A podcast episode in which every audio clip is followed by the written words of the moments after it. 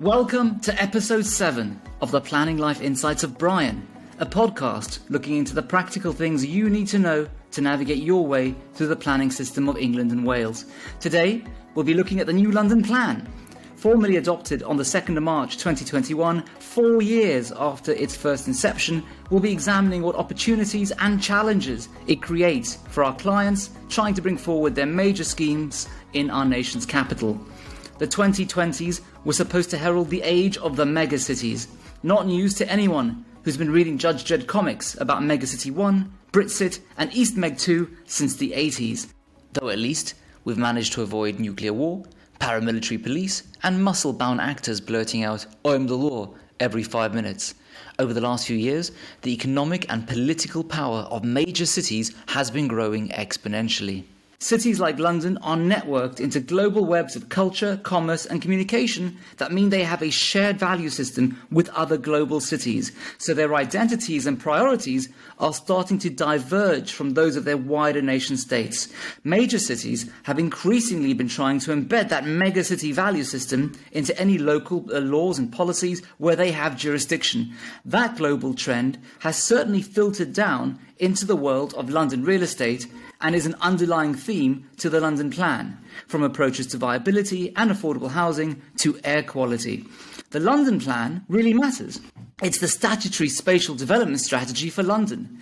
Borough local plans must be in general conformity with the London Plan, ensuring that the planning system for London operates in a joined up way.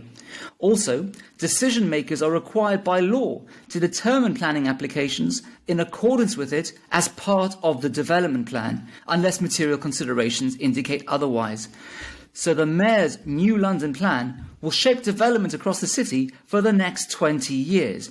It'll play a crucial role in the city's success and prosperity, driving housing delivery, economic recovery, and sustainable development and release of the new London Plan comes at a really pivotal and challenging time for London, as it seeks to establish a new post Brexit identity and maintain its global position emerging from the COVID pandemic. My name is Sheridan Treger. I'm the planning team of law firm Bryan Cave Leighton Paisner, and I'm joined by fellow megacity judges Claire Eccles, our team's dedicated know how lawyer, the closest thing we have to Judge Cassandra Anderson of the Psi Division of the Justice Department of Megacity 1. I don't think Claire has any psychic powers, but she certainly keeps an eye on the future of legal and policy planning changes like the London Plan. I'm also joined by rookie judges, our trainees Laura Johnson and James Murphy. Though rookie by name, they are certainly not rookie by nature. We also caught up earlier for some expert insights from Sarah Bevan at London First, Chris Whall at Air Quality Consultants Limited, and of course BCLP partner Giles Pink. They'll be helping us in policy areas that were the focus of the Secretary of State's directed revisions during the plan making process and will be of particular interest to developers bringing forward major schemes in the capital. Good afternoon, everyone. Good, Good afternoon, afternoon, James, the new London plan is certainly ambitious, isn't it? It certainly is, but then it has to be. It's got the challenge of delivering growth in a constrained city for a population projected to increase by 70,000 each year, reaching 10.4 million by the end of the plan's term in 2041. It aims to do this with an overarching objective of what it calls good growth that is socially and economically inclusive and environmentally sustainable, claiming to be more ambitious and focused than any previous London plan. Now, now we're not a political podcast, so we're not really going to get into it. But I'm reminded of something said by Otto von Bismarck, unifier of modern Germany. Gesetze sind wie Würste, man sollte besser nicht dabei sein, wenn sie gemacht werden. Now, I could have just said anything there, couldn't I? But basically, laws are like sausages, best not to see them made. That's often true of planning policy, and the London Plan, which has been almost four years in the making, and at times has not been a pretty sight. So, much goodwill for doing the best for London, but people do come from different angles. Claire, any psychic insights? Well, Sheridan, if we just take a look at the last year or so of the emerging London plan's drawn out journey, we're not delving into any ethereal universe. After its initial consultation, the draft plan went through a lengthy five month examination in public in 2019, where, as you would expect for a plan of this status, the policies were closely scrutinised and examined. The first intent to publish version of the new plan that was submitted to the Secretary of State at the end of 2019 didn't get the green light of approval. Instead, the Secretary of State criticised the Mayor and his plan on a number of fronts, including his track record on housing delivery and that the new plan would actually make development more difficult and fail to bring more land into the planning system. He then issued 13 directions to the Mayor directing changes to certain policies. The Mayor ultimately conceded to the directions, and the second intent public version, which had been modified, received approval at the end of January 2021. So it is this version that is now the adopted new London Plan 2021. Great stuff. Now, one of the policies of greatest interest to our developer clients has always been the Mayor's strategic target for 50% of all new homes delivered across London to be genuinely affordable. This is now policy H4, and the threshold approach to viability and affordable housing is firmly embedded as policy in policy H5 of the new plan. The Mayor has long thought that affordable housing in the capital is broken and aspired to a minimum 35% affordable housing requirement to be embedded as policy and for this to be reflected in the London housing market, you know, and, and ideally 50%. This was to cut what some saw as a downward spiral in the 2000s and 2010s, which led to an average of only 13% affordable housing as the norm, even during property booms. This was described as the circularity, which sounds kind of science fictiony, but is perhaps more Tales from the Loop, that newish sci fi series, than Judge Dredd. I wish Joe, one of our previous trainees, were here to see that we can do references to TV more recent than the 80s.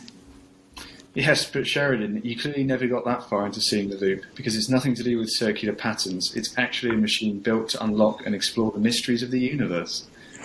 Ah, well, James, we don't need a machine to unlock and explore the mysteries of the universe. We have Claire. Anyway, to the mayor, there was no mystery in the circularity. That is, that land values provided in viability assessments, where developers set out how much affordable housing could reasonably be required, were based on recent comparable acquisitions or actual acquisitions, which might themselves in turn have overpaid on land values, because at the time of acquisition, those comparable acquisitions had assumed that when it came to the planning stage, less affordable housing would need to be given than a future policy compliance scheme might actually need. Because because they could say they'd paid so much for the site there was nothing left in the kitty for the target affordable housing which policy required. So councils never ever got an optimum policy compliant affordable housing offering. And the cycle, or what we will now call the loop instead of the circularity, went on and on. The mayor wanted to be clear that in London there would be no escaping what he regarded as policy compliant affordable housing commitments. Going forward, uh, City Hall said, developers could use that as a bargaining chip to bring down property prices to enable scope for policy compliant affordable housing when they came to the planning stage, to build affordable housing into the price that was paid for sites. And City Hall officials also made pretty clear informally that if this meant certain sites in London would sit fallow because developers had overpaid, well, that was a price worth paying to break the loop. And if landowners in no rush to sell were going to sit on their sites hoping for the storm to blow over and policy to change instead of releasing their sites into the market, well, City Hall said they would be waiting a long time. So, James and Laura, take us through what policy H5 finally says about affordable housing requirements and where we are now. Okay, so first you need to understand where the thresholds for affordable housing on residential development have ended up. This is initially set at a minimum of 35%, which must be affordable. However, for public sector land, this is 50%, and it's also 50% for most kinds of industrial land, and that's to reflect the potential significant difference in value between the two uses. In the same way as the supplementary planning guidance issued by the Mayor on affordable housing and viability back in 2017, you've still got the fast track route for proposals that meet the 35% affordable housing threshold or 50% if it's public or industrial land. Planning applications allocated to the fast track don't need to provide a viability statement, which can be a really, really big incentive. Otherwise, applications follow the viability tested route, which means developers need to submit detailed supporting viability evidence explaining why more affordable housing than is offered can be provided and the borough and mayor will then scrutinise the viability information to make sure the maximum level of affordable housing is being offered. They could decide that a greater affordable housing contribution than is being offered is viable, maybe even one that exceeds the 35 or 55, 50% uh, threshold levels. Ongoing viability reviews are also required under this route throughout the development process until most of the dwellings are sold to capture any changes that mean the development could support a higher level of affordable housing. That's right, Sheridan. I just add that to get onto the fast track route, it's not just hitting 35 or 50% affordable housing full stop. You also have to meet a number of other criteria.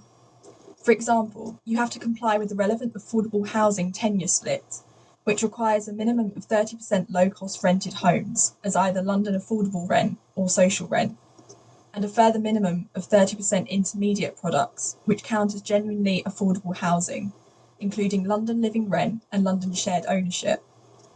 The remaining 40% is up to what the borough considers to be low cost rented homes or intermediate products based on the identifiable need.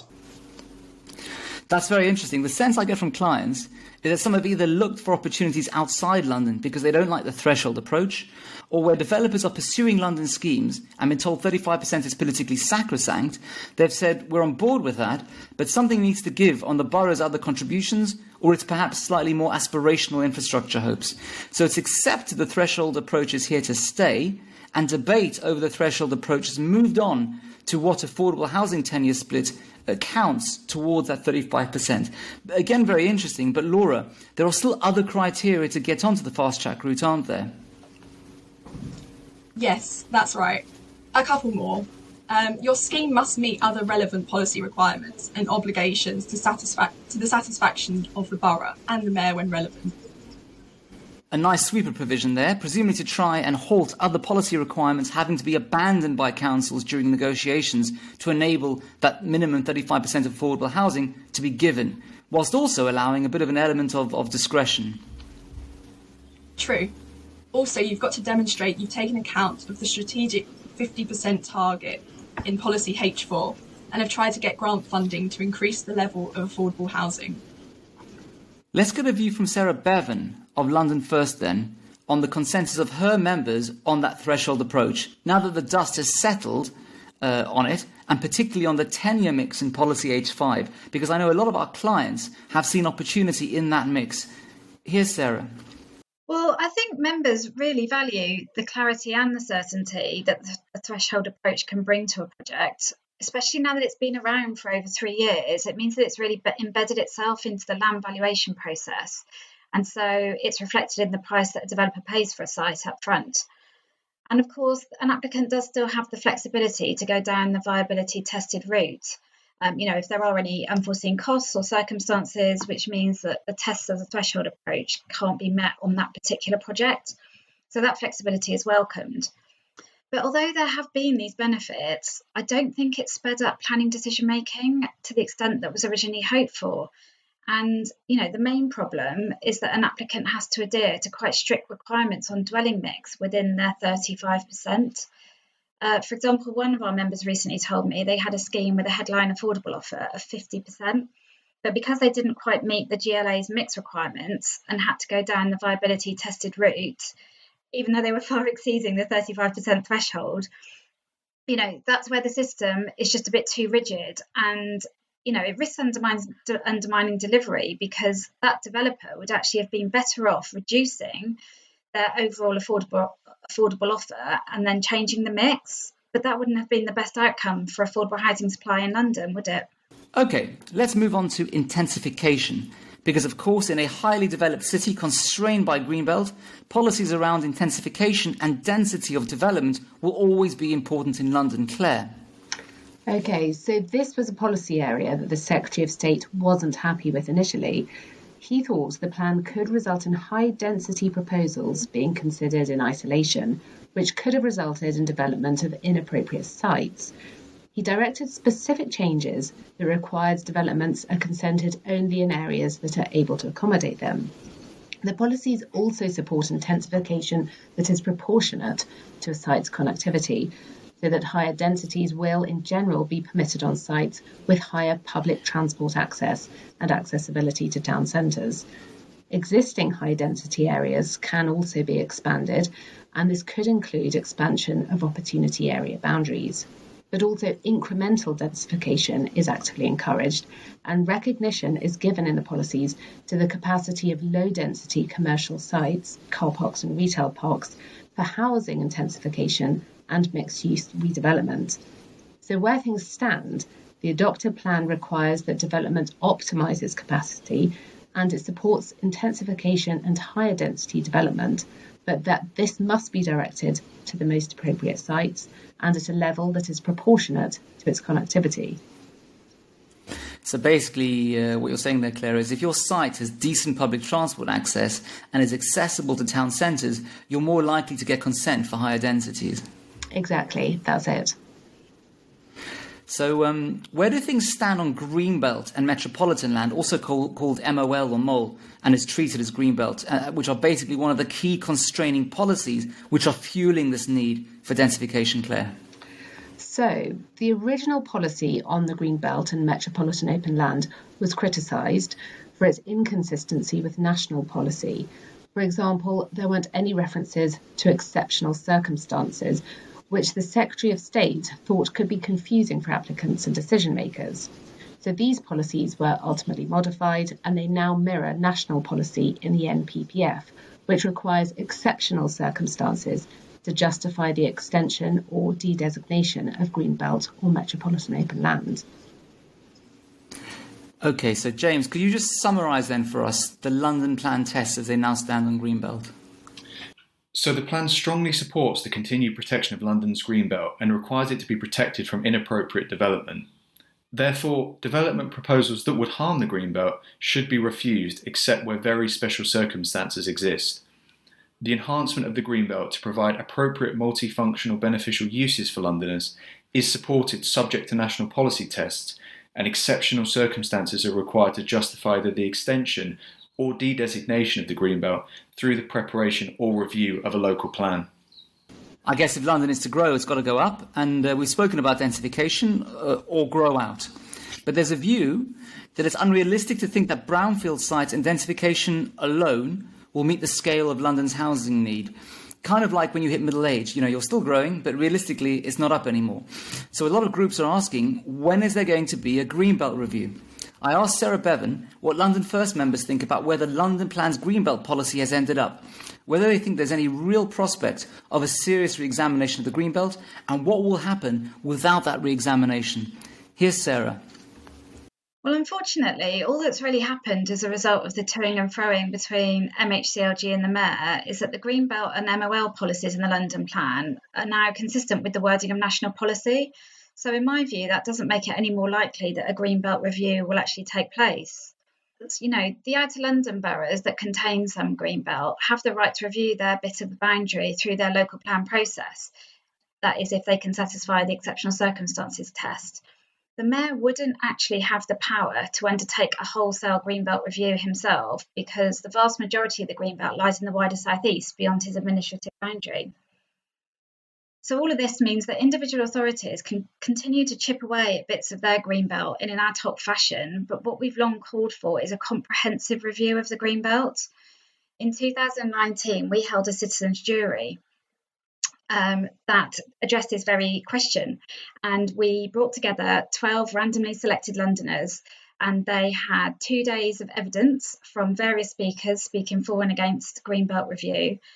And at the end of those two days, they voted 11 in favour and one against if it meant that more affordable homes could be delivered, which proves that when you do speak to Londoners and explain the trade offs and so on, they are supportive of a review. And it needs to be looked at holistically across the southeast to ensure that the Greenbelt remains fit for purpose and we're not losing out on opportunities for sustainable housing a strategic review would be able to identify those grotty brownfield bits that are in accessible locations that may be suitable for housing and offset these if necessary with land swaps. But until there's a direction from central government or there is a statutory framework whereby the Mayor and the wider South East authorities are forced to collaborate on regional planning, I really can't see much of a review taking place, to be honest. Claire, the other big bone of contention between the Secretary of State and the Mayor was housing delivery, wasn't it? That's right. The concern was that ambitious boroughs were discouraged from delivering housing above their targets and that the draft policies undermined the National Housing Delivery Test approach because boroughs could have avoided penalties for under delivery if this was due to factors outside their control. However, amendments were made so boroughs are now allowed to deliver housing in excess of their targets if the evidence suggests that this is possible. The policy that offered a get out to authorities under delivering on housing was also modified, so that boroughs must now face the pressure to deliver housing and the consequences of undelivery without any excuse. The housing policies were also modified to address the concern that they failed to provide for a wide choice of homes in the original form of the policies, particularly family homes, for which there is a strong need. Also amended to support housing delivery were the policies on the release of industrial sites for housing, which the Secretary of State thought were over restrictive as originally drafted. As originally drafted, the policies required no net loss of existing industrial land, but this requirement was removed following direction. The adopted policy now means that land designated as strategic industrial land can be released and re-provided in new locations either within or outside London, but this must be done through a plan-led approach and it must be evidence-based. You know, this is a good juncture to get a view from Giles Pink, one of the partners in our team who does a lot of work on major housing schemes in London, on what opportunities there are in the new London plan for housing led proposals in the capital. Here's Giles. There are a couple of things I would like to mention in the context of the London plan, particularly in the context of housing. The first is in relation to the build to rent sector. We know that for many people, access to housing, be that sale or rent, is a challenge, an affordability challenge. Build to rent is a fast growing subsector of housing supply, which is dedicated rental property under a single management regime. In London, with its young population of renters, BTR is thriving. In 2007, the Mayor issued his Affordable Housing and Viability Supplementary Planning Guidance, setting out a clear view of both the threshold approach to affordable housing, as has been discussed, but also the approach to BTR. Now, fast forward to the London Plan, Policy H11, and we have a continuation of that SPG position. The Mayor has set out clear qualifying criteria for BTR schemes to fulfill at Policy H11. Why? In order for a scheme to be able to access the discount market rent or DMR tenure for affordable housing, which is an intermediate form of tenure, a discount rent, but not involving a registered provider, usually not involving a registered provider, I should say. This allows for a departure from the other forms of affordable housing, such as London Affordable Rent and London Living Rent, which are Uh, policy requirements for normal non BTR housing schemes and which would actually be inconsistent with most BTR schemes and the need for management under a, under a single operator. Of course, as with all things in, in planning, the door is left ajar for local influence on affordable tenure mix other than discount market rent through borough level development plan policy. So there is an opportunity still for local authorities to influence that mix in BTR schemes, but practically appropriate schemes would only be really candidates for that. Giles also touched on how building upwards past six stories might not be what it used to.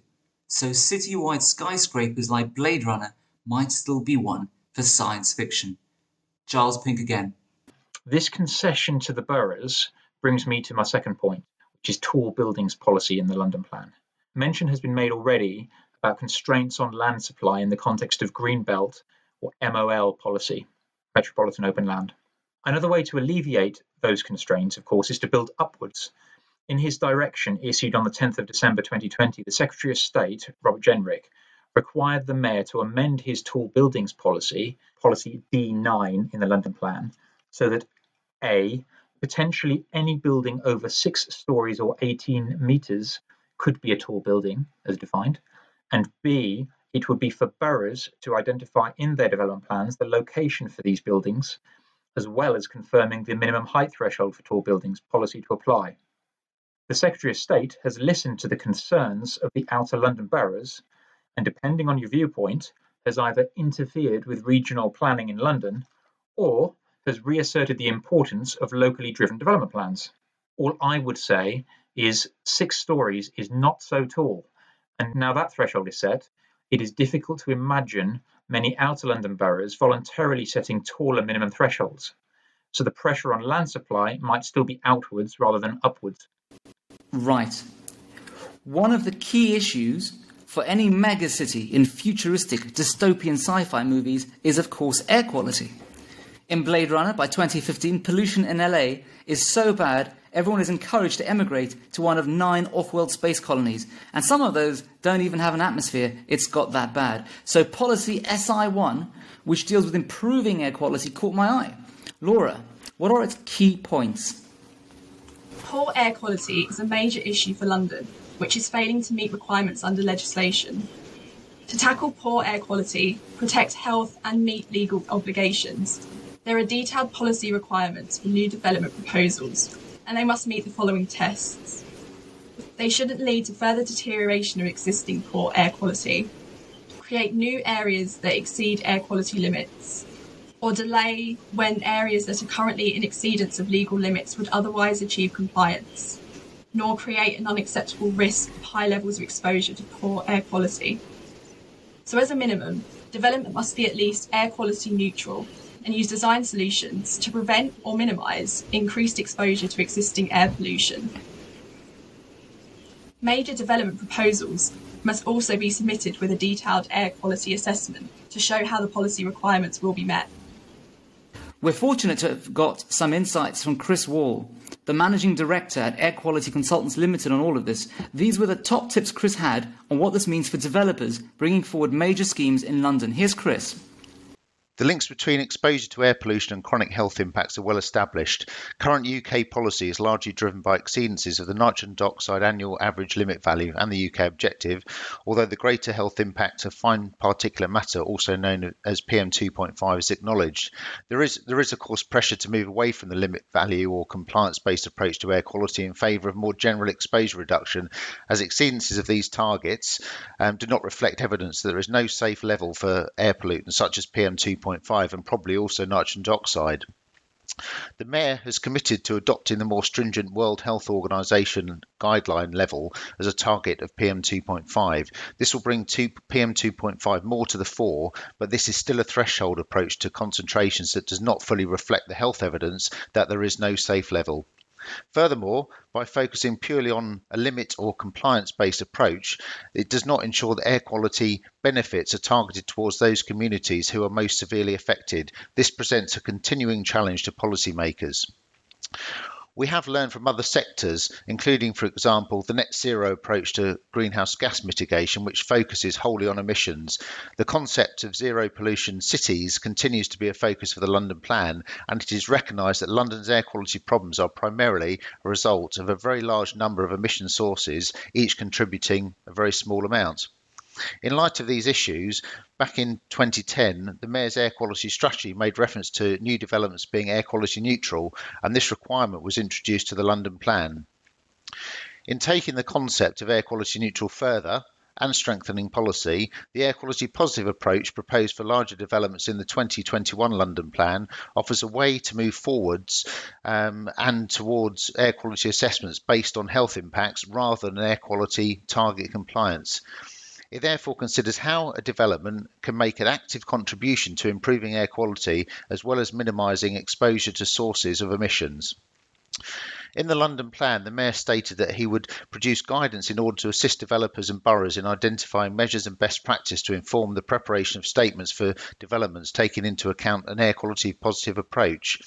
So recently, the Mayor has released a pre consultation draft of its air quality positive guidance dated 19th of March 21, which sets out the approach to comply with policy SI1 Part C of the new London Plan. So this guidance applies to development that is subject to an EIA, an environmental impact assessment, and is relevant to both plan making and planning applications. So when plan making, planning authority should use this guidance when undertaking the development of master plans, development briefs, and area planning frameworks. So, what does all this boil down to for developers when it comes to making a planning application for their scheme? Chris Whall again. When submitting a planning application, the applicants, and of course their planners, designers, and architects, should use this guidance to ensure planning applications are delivered using an air quality positive approach. The guidance published by the Mayor sets out the requirements for these developments to submit an air quality positive statement at the planning application stage that outlines the air quality positive approach taken. Development design teams should then use this this opportunity to deliver an air quality positive development in combination with addressing other requirements of the London Plan policies at an early stage, such as those relating to transport and energy. It is expected that air quality expertise has been engaged throughout the design process in order to maximise the potential benefits. The air quality positive approach is not an assessment in its own right. It instead brings together a range of evidence in support of a planning application to show how air quality has been considered holistically. This guidance considers measures that contribute to the delivery of an air quality positive scheme under a number of themes. The first theme is better design and reducing exposure.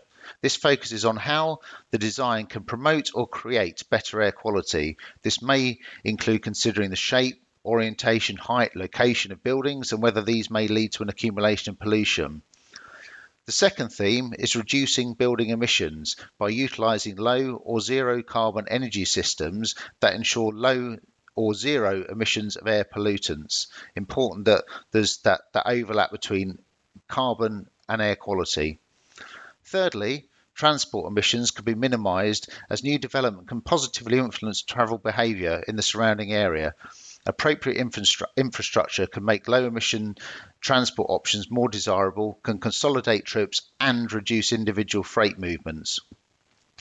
The output from this process is an air quality positive statement that should accompany the planning application and demonstrate how the development has responded to its environment and contributed to improving air quality.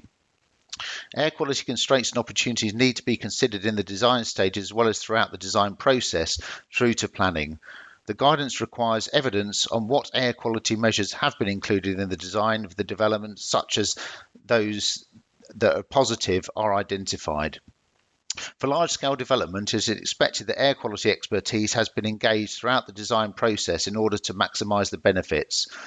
Air quality consultants um, have been actively working with the Mayor of London for the past four years, preparing technical reports to assist in the development of the air quality positive guidance. So, Here's Chris on the take home tips for developers who want to plan ahead. Well, firstly, at this stage, it's important to recognise that the air quality positive guidance is only a consultation draft and that it will be formally consulted on in the summer of 21. However, regardless of the status, status of the guidance, the principles of it should, in my opinion, form part of the vision, design, and evolution of development in London and elsewhere. We need to think beyond the limits value or compliance based approach to air quality and look to use development as an opportunity to improve air quality and health, whatever the limits, whilst delivering landmark sustainable development. As with so much on planning, waiting till scheme design is fixed to sort out an intrinsic problem is a false economy. And air quality, along with so much else, should definitely be on a project manager's horizon scanning at the earliest stage. Here's Chris. Air quality has successfully influenced design considerations, but only where it is considered at the start. If a routine air quality assessment is only commissioned after scheme freeze, there are limited options that can be implemented to improve air quality. If air quality considerations are brought in at an early stage, such as the as dictated by air quality positive, these constraints and opportunities can be identified at the beginning and incorporated in an easier and cheaper manner. Engage air quality consultants at the earliest possible stage of a project in order to maximise the potential benefits. We can work with you to design in air quality measures and work with design teams to deliver air quality positive outcomes and a planning consent. Some great practical insights there. Now, I'm mindful of the government's white paper on planning published last summer and how it proposes a fundamental refocusing of local plans my mind turns to the now pretty standard narrative arc of most sci fi and indeed fantasy tales. The protagonists spend most of the story struggling with challenges and baddies in what, towards the end, turns out actually to be quite a narrow arena, and some bigger and badder giant tsunami is actually waiting to wash over everyone from off stage. Think the army of the undead north of the wall in Games of Thrones, in Game of Thrones, coming in silently to crush all of the squabbling families in Westeros. Or think of that streaming series Tribes of Europa, where there's been some apocalypse where everything digital just goes dark. All manner of horrid factions are squabbling over a Western Europe, where the biggest city is now Berlin with just 80,000 people. But actually, some weird, swirling, emerging blackish phenomenon of continental scale, a beast from the east, is gently waiting to wash over what remains. Here, it's taken at least four years for City Hall to achieve its adopted plan, uh, adopted London plan, but the government's white paper the beast from the east, last year on planning envisages all development uh, management policies potentially being stripped out of all local plans. So these are contained in the NPPF only.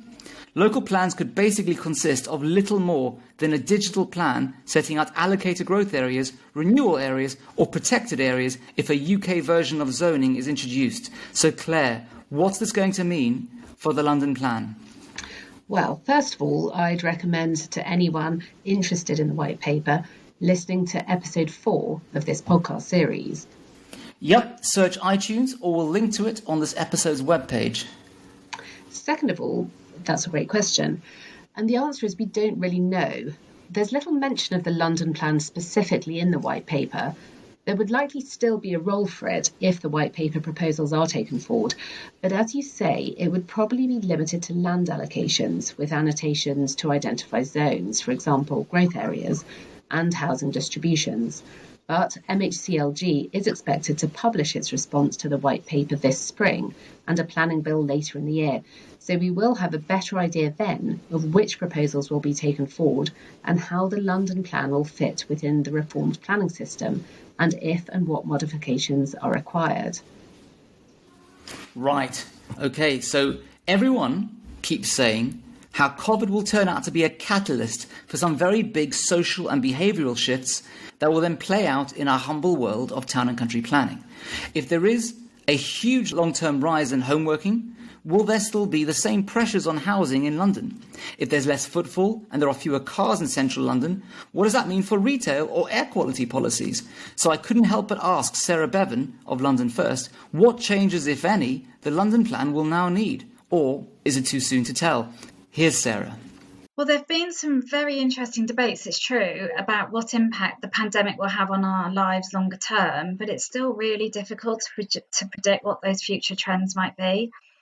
I think when we all started working remotely and proved that business could just just still continue functioning just fine, um, and without the need for commuting and so on, there was lots of talk about will this be the death of the office?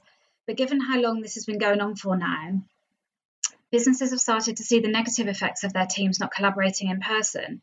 And anecdotally, my conversations with different businesses suggest that business leaders and employees alike are desperate to get back to the office probably not on a five day a week basis, but I certainly don't think the office is dead.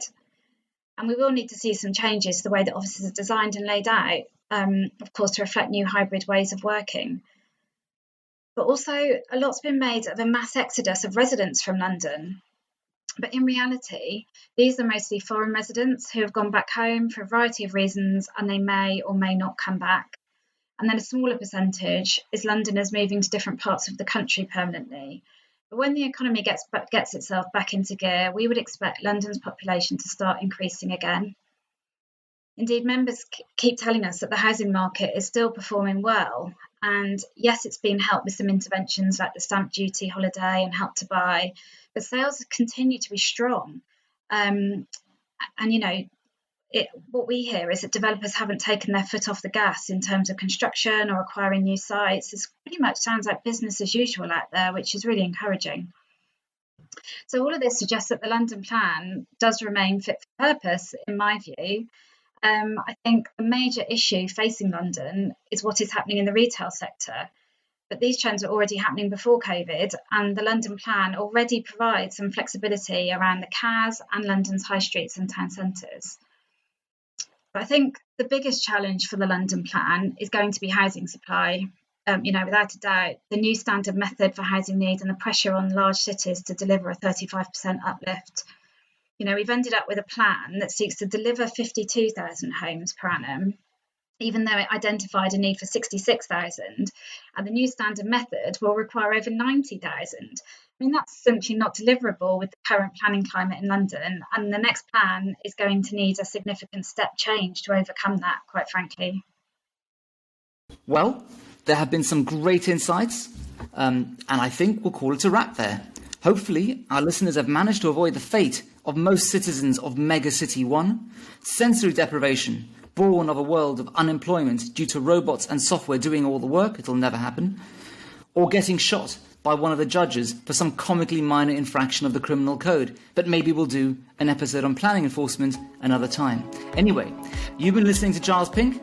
Claire Eccles, Laura Johnson, James Murphy, and me, Sheridan Treger from BCLP, with insights from Sarah Bevan of London First and Chris Whall at Air Quality Consultants Limited. You'll be hearing from us again in the next episode of the Planning Life Insights of Bryan. Keep well and keep safe.